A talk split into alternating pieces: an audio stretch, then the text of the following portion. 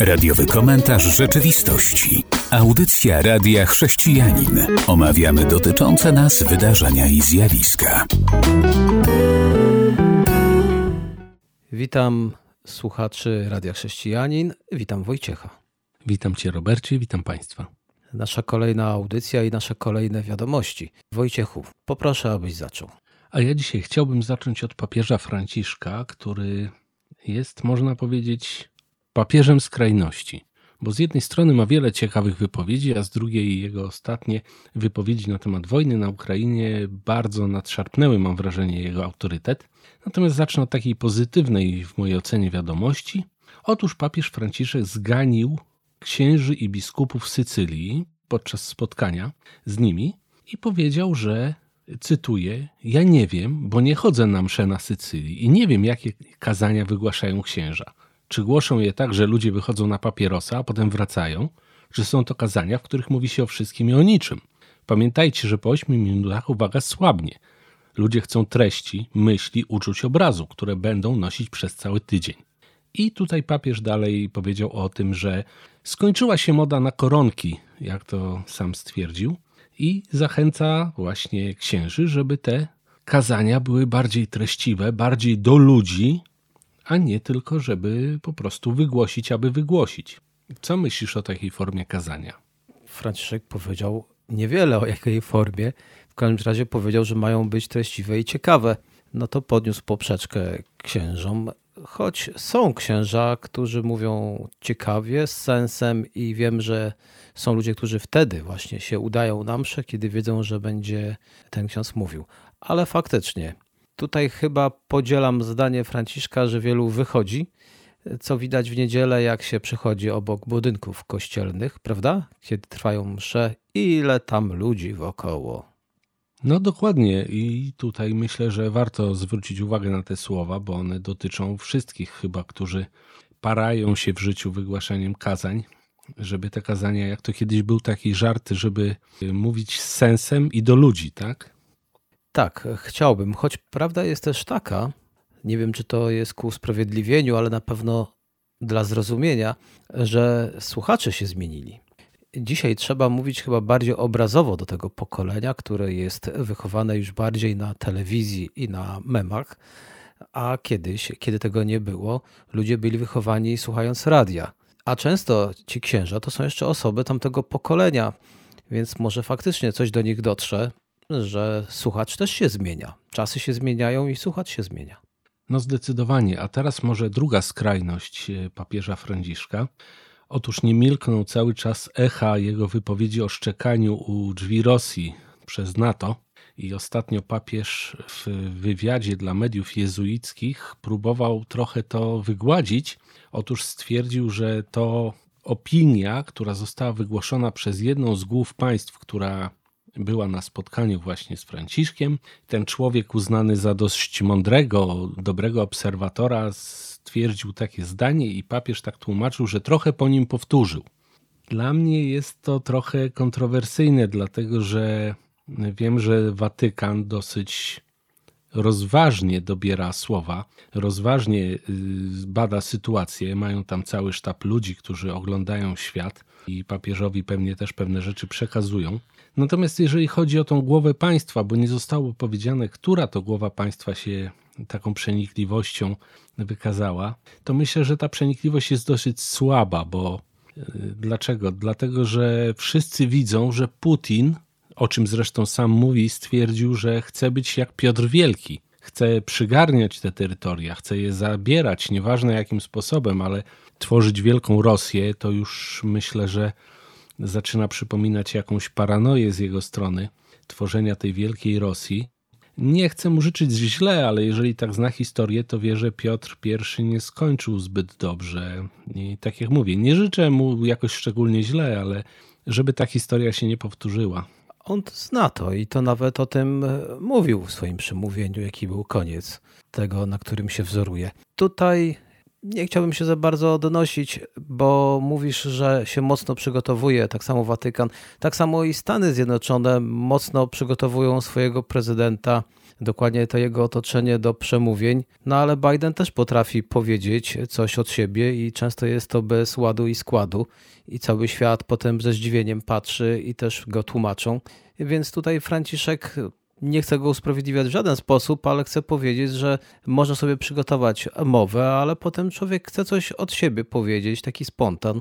I jak widać, nie zawsze z sensem to wychodzi. A ważna rzecz, i nie dotyczy to tylko teraz Franciszka, tylko to, że my znamy ciąg dalszy. Kiedy on to mówił, to tak wyraźnie Putin nie wspominał o swoich inspiracjach, żeby podbić jakieś tam narody i poszerzyć aż tak swoje cesarstwo, dlatego że wtedy to może wiedzieli jacyś nieliczni. To teraz o tym się mówi w mediach. To są podobne historie, jak znamy z Biblii.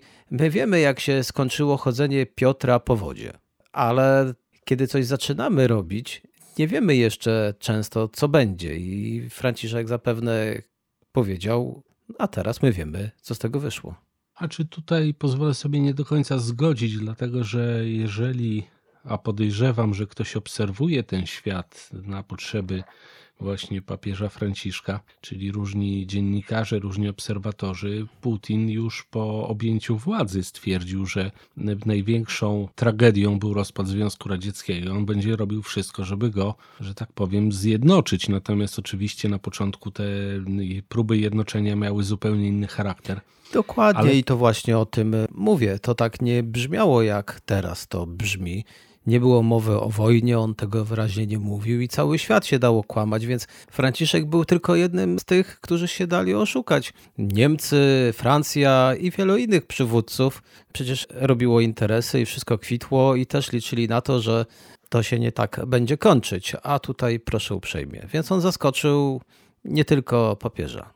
A czy może jeżeli chodzi o Niemcy i Francję, to nie do końca, dlatego że Niemcy to przede wszystkim biznes i połączenia właśnie jeszcze z czasów zimnej wojny z Angelą, z Angelą Merkel, które teraz wychodzą cały czas. Natomiast Francja, no niestety, jeżeli patrzymy na sytuację, Francja cały czas żyje w przeświadczeniu tej wielkiej Rosji, która pogoniła Napoleona. Oni cały czas są wycofani, oni cały czas są tacy, że tak powiem, trochę z tyłu, ale to tylko dlatego, to jest moje prywatne zdanie, że oni nie doświadczyli tego wyzwoleńczego marszu Armii Czerwonej, bo podejrzewam, że gdyby Włochy doświadczyły nie Watykan doświadczył wyzwoleńczego, w cudzysłowie, marszu Armii Czerwonej, to dziś by siedzieli w pustych ścianach tych swoich pięknych muzeach, bo o Rosjanie pewnie zabraliby ze sobą trochę pamiątek i pewnie inaczej by na to patrzyli, ale siedzieli z daleka odgrodzeni. Jestem w stanie to zrozumieć, bo dla nas wojny w Afryce też są bardzo odległe, też to jest jakiś taki taka abstrakcja trochę, ale tu mamy jednak wojnę za naszą granicą. Postrzegamy to zupełnie inaczej. Zapraszam słuchaczy na przerwę muzyczną, a po utworze muzycznym wracamy. Za nami utwór muzyczny, a przed nami wciąż kraje, o których już wspominaliśmy. Ja bym chciał jeszcze o tej Francji parę słów powiedzieć. Nie wiem, czy słyszałeś, że Sąd Najwyższy Francji musi orzec co do kwestii ubierania się na plaży. No to ciekawe, ciekawe, kontynuuj proszę. A tak dokładnie to chodzi o stroje kąpielowe noszone głównie przez muzułmanki. Czy są dozwolone na publicznych pływalniach, czy nie? No bo nie wiem, czy to kiedyś zauważyłeś, że muzułmanki to jakby nie było, można byłoby to tak określić, wchodzą do wody ubrane. Dlatego, że nie chcą pokazywać ciała dokładnie to, co mogą tylko pokazać w wodzie, to twarz, dłonie i stopy. No i to, co na niektórych pływalniach się nie bardzo podobało. Wywołało to kontrowersje. Ta kwestia była już poruszana w 2016 roku i Rada Państwa uchyliła zakaz noszenia takich strojów na publicznych plażach. Temat wrócił. Więc idzie lato, wiadomo, ludzie chcą wejść do wody, a tutaj niektórzy chcą wejść w ubraniu. Czy jest to problem? Podejrzewam, że jeżeli chodzi o morze lub ocean, no nie jest to jakimś specjalnie problemem, ale jeżeli chodzi o basen, to już raczej chyba tak, bo Jednak do basenu, żeby wejść, trzeba się opłukać, tak umyć. Takie przynajmniej są zasady korzystania z basenów i teraz ktoś przychodzi z zewnątrz w ubranku. Ja nie ukrywam, widziałem taką sytuację. Też byłem na początku trochę zdziwiony, kiedy pewna niewiasta weszła cała od stóp do głów ubrana w ten swój habit, nie wiem jak to się dokładnie nazywa. Tam akurat nikt nie reagował na to, bo basen był dosyć rozległy i oni sobie siedzieli w kątku, natomiast no, trochę chyba trzeba się zastanowić, bo takie prawo to jest. Możemy je rozumieć, możemy je tłumaczyć, ale nawet kobieta, która siedzi ubrana na czarno na tej plaży, no to podejrzewam, że nie jest jej chyba specjalnie zimno. Jeżeli one chcą, ja bym nie zabraniał, niech sobie wchodzą do wody, tak jak wspomniałeś. Ale chcą czy muszą? No zastanówmy się, chcą czy muszą. One chcą, przyszły na basen, chcą skorzystać z basenu, z wejścia do morza, z wejścia może gdzieś do jeziora. Chcą tak wchodzić? Niech wchodzą. Tyle, że to bym chciał, żeby zrozumiały tych innych, którzy ubierają się inaczej, żeby nie, nie tworzyć problemów innym. Bo znowu jestem za tolerancją, bo jeżeli tu będzie taka pani ubrana całkowicie, to co z tą panią obok, która będzie pływać w toples? Tak, to ciekawe, że o tym wspominasz, bo właśnie w jednym z niemieckich miast wprowadzono prawo takie, które zezwala kobietom na kąpiel topless i jest to jakby ogólne prawo, każda pani ma sobie możliwość wybrać, czy chce, czy nie chce. No i właśnie, a ta pani chce się ubrać całkowicie, proszę uprzejmie, ale niech ta pani, ani jej mąż, ani rodzina nie zabrania innym paniom, wtedy byłoby ok. Jeżeli już mówimy o strojach, no to Francuzi nadal są zaniepokojeni tym tematem, bo chodzi o stroje religijne w szkole. Trzy czwarte ludności francuskiej martwi się rosnącą liczbą strojów religijnych w szkołach. To pokazuje opublikowany w środę sondaż dziennikarski. Około 43% uczestników ankiety wskazało, że całkowicie martwią się strojami religijnymi w szkołach. 32% jest raczej zaniepokojonych tym zjawiskiem i o tym informuje jeden z serwisów, który przeprowadził ankietę. A co w szkole, jeżeli chodzi o ubiory? No tu jest kwestia też podejścia, no bo tak, niektóre szkoły w swoich, że tak powiem, no, statutach mają mundurki przewidziane, mają przewidziane jakieś specjalne ubrania. Myślę, że no, to co powiedziałeś przy poprzedniej wiadomości, chcesz chodzić, to chodź, ale nie narzucaj też innym, bo to jest trochę nie w porządku. W 2004 roku rząd francuski zakazał noszenia symboli religijnych i strojów w szkołach państwowych i na uniwersytetach bo to przecież mówią, że oni są państwem świeckim i że już w 1905 roku Francja zdecydowała się na oddzielenie państwa od kościoła rzymskokatolickiego. Tu na marginesie powiem, protestanci byli z tego bardzo zadowoleni, dlatego że kościół rzymskokatolicki miał przywileje, a kiedy tak się właśnie stało, no to zrównało ich w sensie politycznym wszystkich. Ale wracając do strojów, jeżeli Francja zabrania nosić strojów religijnych w szkole, no to konsekwentnie trzeba byłoby to przenieść również na plażę. A jeżeli na plaży, przecież to są te same stroje, pozwalamy wchodzić do wody, no to czemuż by nie do szkoły? No, tak jak mówiłem, myślę, że to nie jest specjalnie kontrowersyjne, jeżeli chodzi o szkołę bo tutaj tak jak o tym kąpielach, to nadal stoję na stanowisku, że morze, ocean oczywiście bez problemu, ale z basenem to bym się jednak zastanowił. Natomiast no szkoła, tak jak szkoła, chcę się ubierać w garnitur, idę w garniturze, chcę się ubierać w t-shirt, idę w t-shircie. Jeżeli szkoła nie ma jakiegoś specjalnego dress code'u, to chyba nie powinno być problemu. No to tyle o tych ubiorach. Prawda jest taka, że pewne środowiska będą mocno naciskać i tutaj jeśli chodzi o Francję, to muzułmanie, nauczyciele mają problemy. Myślę, że jeszcze nie zapomnieli ludzie, mam taką nadzieję, o ataku na nauczyciela historii Samuela Patiego, który został ścięty przez muzułmanina za to, że w szkole pokazywał w klasie karykatury proroka Mahometa. Więc niby państwo demokratyczne pozwoli im nosić stroje religijne, ale zobacz, idzie to dalej, że nie wolno pewnych rzeczy robić. No, z tolerancją, jak to wszędzie jest różnie. A teraz słucham, Wojciechu, co tam jeszcze przygotowałeś? Teraz może zacznę od cytatu. Jak nie przestaniesz, to cię zabije. I drugi cytat. Jesteście diabłami, będziecie się smażyć w piekle. Po jakiej instytucji mógłbyś się spodziewać takich słów? Po żadnej instytucji. Słusznie. Aczkolwiek no, kojarzyłoby się to z jakimś zakładem zamkniętym, z jakimiś bandytami i tak dalej. Natomiast takie słowa były codziennością w Domu Pomocy Społecznej w Jordanowie pod Krakowem, gdzie prowadziły go siostry prezentki, a te słowa były kierowane do niepełnosprawnych dzieci, którymi też e, zakonnice miały się opiekować. Sprawa wyszła na jaw, ponieważ coraz więcej ofiar się skarżyło. Pracownice wręcz, które nie były zakonnicami, doniosły do odpowiednich organów o tym, że takie rzeczy się dzieją. Ten dom pomocy społecznej właśnie został ostatnio przekazany przez siostry dla starosty, który ma się zająć tym domem pomocy społecznej, ale okazuje się, że to nie jest pierwszy taki, taka sytuacja, jeżeli chodzi właśnie o siostry prezentki, ponieważ niejaka Gabriela Lisowska, która prowadzi stronę internetową, w której opisuje różne rzeczy, która ucząc się w liceum w Rzeszowie, uczęszczała do internatu sióstr prezentek, który był takim internatem dla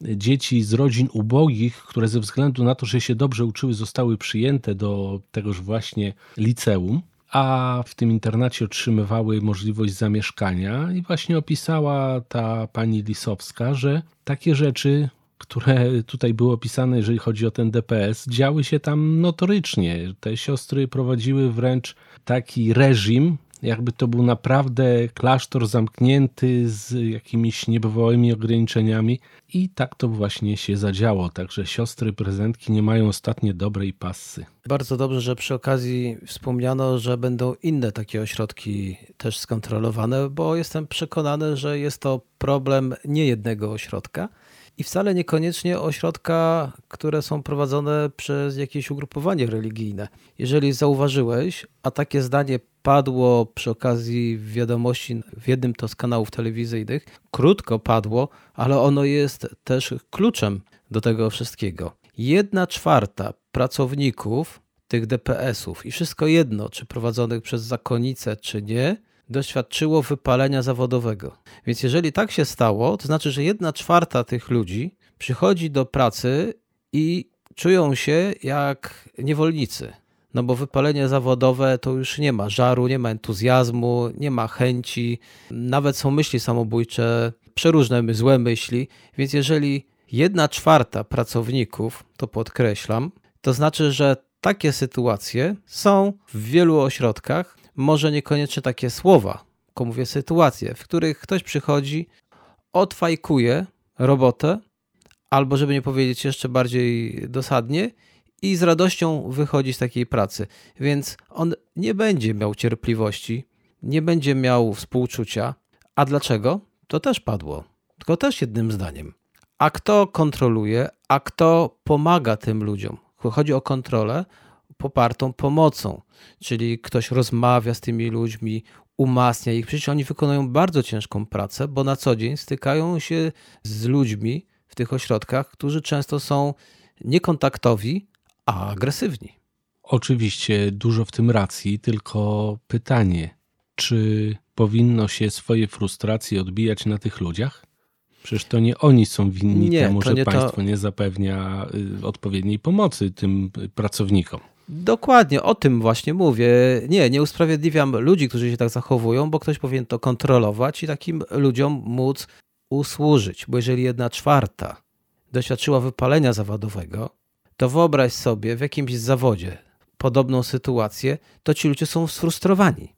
Ci ludzie nie radzą sobie z tą pracą ani ze sobą w tej pracy. Więc dlatego mówię, aby tylko poszerzyć zrozumienie. To nie jest problem tego jednego ośrodka, o którym teraz jest głośno. To jest problem prawdopodobnie wielu, jeśli nie bardzo wielu ośrodków w Polsce. Znaczy ja myślę, że to nie do końca jest tak, jak mówisz. Na pewno jest dużo problemów w różnych ośrodkach. To prawda i to nie podlega żadnej dyskusji. Natomiast tutaj te pracownice, które tam pracowały, a które złożyły doniesienie, one na początku przychodziły też z pełne chęci, pełne radości, ale jak mówią, matka przełożona czy jak tam się nazywała, ona po prostu doprowadziła do tego, to ona doprowadziła, a nie stres w pracy, nie stres w pracy z dzieciakami, które były trudne, tylko właśnie ta kobieta pozwoliła na takie sytuacje, więc tutaj akurat nie myślę, że tu rozpatrywanie tego i spłycanie to jest trochę nie w tym kierunku. Nie mam na celu spłycania, ale chciałbym tutaj zauważyć, że mówię, nie jest to problem tylko tego ośrodka. Wcale go nie bronię. Bardziej kieruję te słowa do urzędników, którzy powinni się tym zająć nie tylko w tym jednym ośrodku, bo znam te historie również z innych miast. I znam te historie od osób, które tam mają swoje rodziny, swoich krewnych, jak są traktowani. Jak to, że ktoś zabiera swoją rodzinę, żeby tutaj bardzo personalnie nie mówić, i zabiera do innego, prywatnego, bo tam ta osoba prawie została uśmiercona. To nie jest problem tylko jednego ośrodka. To jest problem w całym kraju, więc jak zaczną teraz tak kontrolować i jak to wszystko wypłynie, a chciałbym, to się okaże, że może zakonnice rzeczywiście zachowały się bardzo źle, ale są inni, którzy starają się im dorównać i nie są to ośrodki prowadzone przez zakonnice. To może tutaj zakończymy ten wątek, dosyć rzeczywiście smutny, i zaprosimy naszych słuchaczy do wysłuchania utworu muzycznego. Wysłuchaliśmy utworu muzycznego, a teraz przechodzimy do kolejnych informacji i naszych subiektywnych komentarzy. Słucham Wojciechu. Media podały, że ksiądz Arkadiusz H., nie jest podane nazwisko, jest wykropkowane, został wydalony ze stanu duchownego. To jest ksiądz, który był takim negatywnym bohaterem, można powiedzieć, filmu Blaci Siekielskich Zabawa wchowanego. I właśnie przeprowadzono tutaj różne dochodzenia, różne postępowania i tenże ksiądz został wydalony. I tutaj Jakub Pankowiak, właśnie jeden z tych poszkodowanych, napisał, że ten wyrok daje drobne poczucie sprawiedliwości, ale z drugiej strony oświadczył, że no, Kościół, biskup Kaliski, pozbył się tego człowieka, nie ma nad nim żadnej zwierzchności, nie może nic mu nakazać, nic mu zakazać, więc ten człowiek w zasadzie został nagrodzony za to, że został wydalony, bo sprawa się z tego co pamiętam przedawniła. Oczywiście no trudno, żeby biskup go teraz wziął, zakuł w dyby i biczował, no bo to nie te czasy. Może tego oczekuje ta osoba. Być może tego oczekuje, no jestem w stanie to zrozumieć, natomiast sprawa mam wrażenie została troszkę zamieciona pod dywan. Nie, nie sądzę. To jest tak jak z pracownikiem w jakiejś firmie. No jeżeli pracownik dopuścił się na przykład malwersacji finansowych i go właściciel tej firmy zwolnił, to co, zamiótł sprawę pod dywan? No nie, on go ukarał, bo go zwolnił, ale ktoś powie, no ale go za słabo ukarał, bo on powinien co, dostać list wilczy, żeby go nigdzie indziej nie przyjęli. Sprawa jest już teraz dla organów ścigania. Jeżeli ta kradzież się przedawniła, no to co on zrobi? Samosądu dokona? I nie wiem, czy tu ten obywatel chce, żeby Kościół dokonywał samosądu. Ja myślę, że naprawdę go ukarał, dlatego że jeżeli zwolnił tego księdza, ten ksiądz był całe życie i tylko to robił, będzie bardzo trudno mu się odnaleźć w życiu, więc jest to surowa kara. Często byłaby lepsza, czyli mniejsza kara, gdyby właśnie został i go gdzieś zamknęli w klasztorze. Daliby mu jeść, daliby mu pokój, nie, teraz on musi sobie sam załatwić, zorganizować jedzenie i sam sobie zorganizować pokój. No zobaczymy, myślę, że tutaj media nie odpuszczą, szczególnie no, są różne media, które są nastawione na podawanie takich informacji. Myślę, że z czasem się tego dowiemy, zobaczymy. Kolejna wiadomość, tak? No to przenieśmy się na chwilę do USA. Tutaj znowu, znowu strzelanina w kościele. Znowu po prostu sytuacja, niedawno o tym rozmawialiśmy. Teraz napastnik wszedł do kościoła około 18.22 czasu lokalnego na przedmieściach Birmingham i oddał strzały do osób, które znajdowały się w kościele. Napastnik został oczywiście zatrzymany, teraz trwa śledztwo, wręcz zamieszane w te śledztwo jest FBI, to znaczy w tym sensie, że prowadzi dochodzenie, inne organy ścigania, więc mam wrażenie, że to będzie jakaś grubsza sprawa, bo do takiej zwykłej strzelaniny raczej FBI i federalne organy ścigania nie przyjeżdżają. Zobaczymy, być może to jest jakiś głębszy podtekst, a nie tylko zwykła strzelanina w kościele, jeśli można tak powiedzieć, zwykła w tym kontekście. W Stanach Zjednoczonych jest dużo strzelanin Może przyniosła się jakaś forma porachunków do kościoła.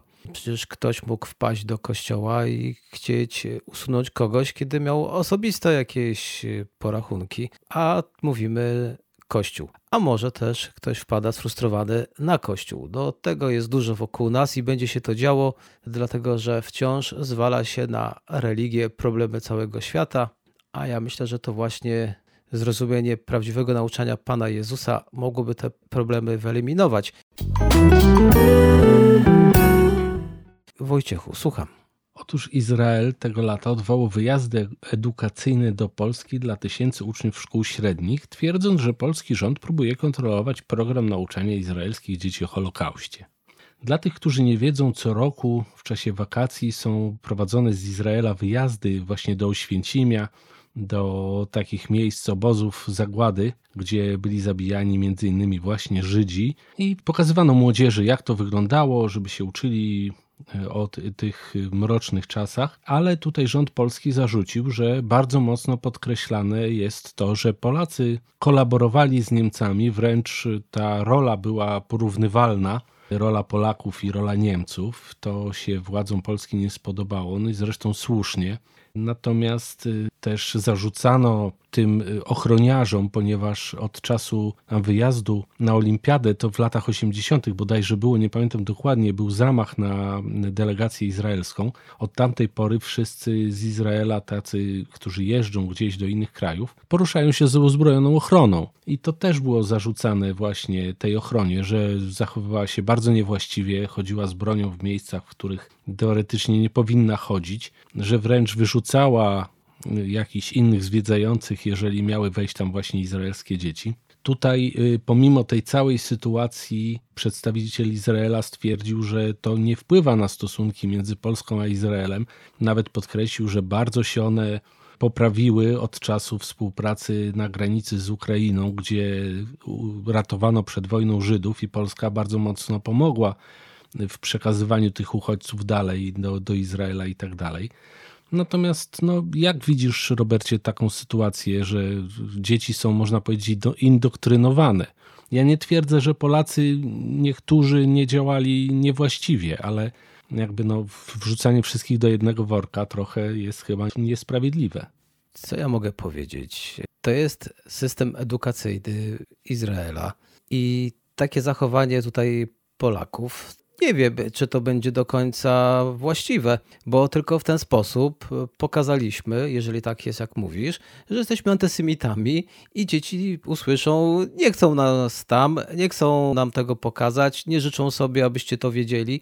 Nie, to jest jakiś w bokserskich rękawicach rozwiązywanie bardzo ważnych i delikatnych problemów. Może należałoby uderzyć do tego systemu edukacyjnego w Izraelu, może należałoby im podesłać jakieś książki przetłumaczone na ich język, które by to wyjaśniały, jakieś opracowania naukowe, może nie tylko polskich, ale innych naukowców, a może zaproszenie wręcz delegacji, czyli ministra edukacji Izraela wraz z jakimś gronem ważnych osób do Polski, żeby mogli na własne oczy to zobaczyć, na nasz koszt, byłoby to zdecydowanie dużo lepsze. Jeżeli Izrael potrafi zasponsorować kluczowym ludziom podróż do siebie, aby oni na miejscu mogli się przekonać, jak funkcjonuje, na przykład turystyka, bo tak bywało, że oni pokrywali udział jakichś kluczowych osób w turystyce, które przyjeżdżały do Izraela. Miały pokryte hotele, pokryte wyżywienie i jeszcze wycieczkę, tak aby później, kiedy wrócą, mogli być tymi, którzy przyciągną turystów do Izraela. To dlaczego my nie możemy zrobić podobnie? Najłatwiej pomachać szabelką. To nasze rządy chyba bardzo lubią, no ale to skutek z tego będzie marny. Też tak myślę, bo trochę się w tym momencie zamykamy. No i masz rację, że pokazujemy się trochę nie, nie z właściwej strony. Zwłaszcza, że nie mamy wpływu na to, co teraz będzie mówione tym dzieciom. Czyli po prostu, no tam oni źli, nie chcą wam mówić prawdy, nie chcą was wpuścić. No tak może być faktycznie. A teraz, teraz zapraszam na przerwę muzyczną. Witam w naszej kolejnej części. Zmierzamy do końca. Na koniec, jak już jesteśmy przy dzieciach, to również chciałbym parę słów powiedzieć, ale to już w kontekście Polski. Mam wrażenie, że serwis Onet ma obsesję na punkcie nauki religii w szkołach. Musi regularnie, co kilka dni, bo takie nagłówki mi się pojawiają i spoglądam. Onet muszą o tym napisać. Czyli serwis świecki bardzo dużo poświęca temu miejsca. No, może taką misję sobie wyznaczyli. Ale widzę, że to idzie jeszcze dalej, bo dziennikarz wyborczej, gazety wyborczej, napisał: Prawdziwie świeckie państwo musi całkowicie wyłączyć dzieci spod zagrożeń religijnych struktur władzy. Ten dziennikarz opublikował na Twitter, albo ten, powiem nazwisko, Jakub Wencel, no bo to dziennikarz, może sobie przeczytać. Opublikował na Twitterze serię wpisów, w których przekonuje, że uczestnictwo dzieci w nabożeństwach, w działaniach kościoła powinno być dozwolone wyłącznie dla pełnoletnich. Proszę. I masz taki postulat, który płynie z pewnych to środowisk. Jak to widzisz? Znaczy, no cóż, no. Myślę, że pan Wencel ma prawo do swoich y, przekonań. Natomiast ja powiem tak, nie zgadzam się z nim, bo my kształtujemy nasze dzieci, my przekazujemy im pewne wartości, takie jak wartości religijne, my przekazujemy im wartości, jak będą pewnie patrzeć na świat przez pryzmat tego, jak zostały przez nas wychowane.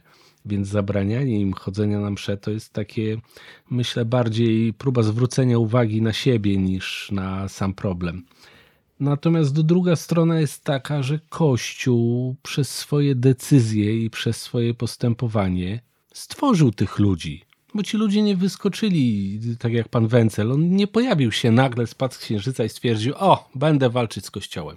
Nie, Kościół przez lata sobie grabił, grabił i sobie nagrabił, i teraz zbiera żniwo tego, że ludzie swoje niezadowolenie wylewają, a jedni to robią mądrze, inni to robią głupio. No i tak to widzę. Tak, tylko to jest tendencja w ogóle świata, żeby dzieci wychowywać. Komuniści też chcieli i chcą wychowywać dzieci. W Chinach trzeba mieć 18 lat, żeby móc w jakiś sposób brać udział właśnie w życiu religijnym, bo też dzieciom się zabrania. W Polsce, i to jest już temat na inną audycję, powinni rodzice mieć większą świadomość tego, że to oni są obywatelami i to rodzice mają prawo do kształtowania również szkoły.